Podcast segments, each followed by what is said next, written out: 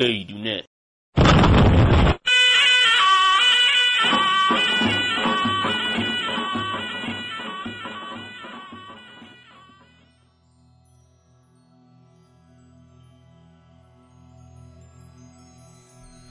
بچه های عزیز سلام. سال نوتون مبارک. انشالله که سال جدید برای خودتون و خانوادهتون همراه با سلامتی و شادی و برکت باشه. راستشو بخواید تا قبل از اینکه معلم بشم هیچ وقت از مدرسه خوشم نمی اومد یادم میاد وقتی خواهرم به دنیا اومد روز تولدش پنج مهر بود. پدرم شناسنامهش رو برای 29 شهریور گرفت که نیمه اولی بشه و یک سال زودتر به مدرسه بره. چند وقت پیش با یکی از دوستای صمیمی و همکلاسی دبستان و راهنماییم گپ می‌زدیم و مرور خاطرات می‌کردیم. هر دو به این نتیجه رسیدیم که اگه بهمون بگن دوباره این فرصت رو داریم که این سی و چند سال رو برگردیم از اول زندگی کنیم هیچ کدوممون قبول نمی کنیم. واقعا به هیچ قیمتی حاضر نیستیم دوباره هفت صبح توی اون سرمایه استخونسوز مشهد از خونه بیایم بیرون و بریم مدرسه. دوران شما از نظر امکانات و کیفیت مدرسه کمی بهتر از دوره ماست. اما نقطه منفی دوره شما شاید اینه که نگرانی ها زودتر به شما منتقل میشه. ما وقتی راهنمایی می‌رفتیم واقعا سرخوش بودیم و به جز نوشتن مشقای فردا هیچ دلنگرانی و مشغله دیگه ای نداشت. چرا؟ یک تصویر دور و ترسناکی از کنکور داشتیم. اما حتی کنکورم به اندازه کافی نزدیک نبود که بخواد ما رو بترسونه. اون موضوع انشای معروف که در آینده می‌خواهید چه کار شوید برای ما یه خیال پردازی ساده و بیدقدقه بود. من یک سال نوشته بودم که می‌خوام زمین شناس بشم چون زمین رو خیلی دوست دارم. از غذا خودم زمین شناس نشدم اما پدر خانومم زمین شناس شد. بگذریم. امیدوارم این روزای کرونایی بهتون خوش بگذره. وقتی کار کرونا بالا گرفت من ایران نبودم. رفته بودم بمبئی و اونجا هم هنوز خبری نبود. هیچ موردی پیدا نشده بود. ما هم یه گروه چند ملیتی بودیم از کشورهایی که بالاترین آمار کرونا رو داشتن. سنگاپور و مالزی و چین و ژاپن و ایران. صبح به صبح اخبار کرونا رو از کشورهای خودمون پیگیری می‌کردیم و برای هم تعریف می‌کردیم. جالبترین خبر مال من بود. یک روز همه داشتن میخندیدن. معاون وزیر بهداشت ایران کرونا گرفته. البته این خبر دیگه الان انقدر خندهدار نیست چون نخست وزیر انگلیس هم کرونا گرفته.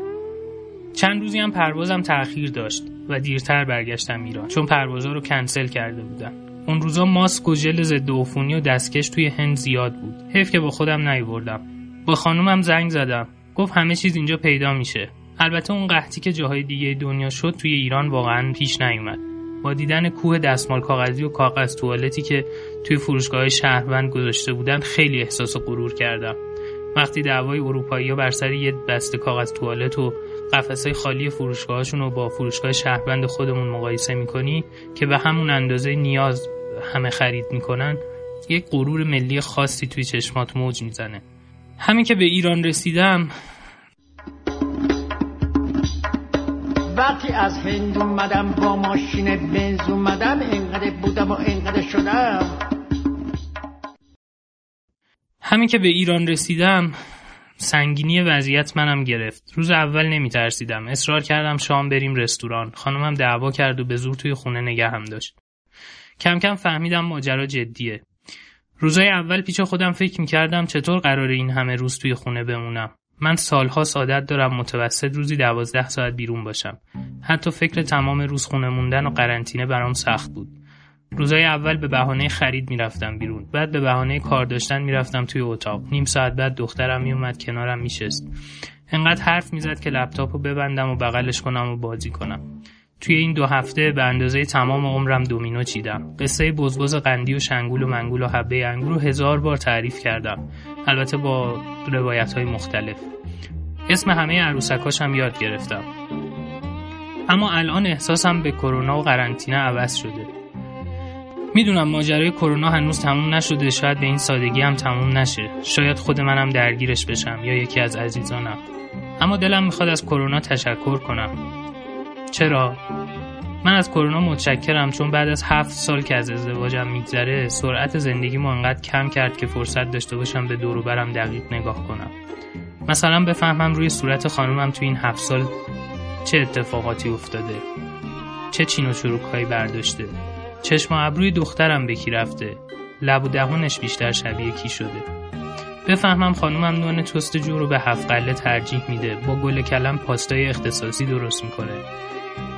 با هم تصمیم گرفتیم نودل, نودل و سس سزار رو توی خونه درست کنیم. آب پرتقال بگیریم ترشی بندازیم. و از همه مهمتر به یاد همه این خاطره ها و هزار تا خاطره دیگه بیفتم. همین خاطراتی که برای شما تعریف کردم. خاطراتی که شاید خودم هم یادم نبود. من واقعا به یک ترمز احتیاج داشتم و کرونا این ترمز بود. من به خاطر این چیزا از کرونا متشکرم. امیدوارم کرونا برای شما هم یه تجربیات خوبی از خودش به جا بذاره. یا یک خاطره های خوبی. خوش بگذره بهتون. سالم و سلامت باشید. مواظب خودتون و بزرگتراتون باشید. نوروز مبارک.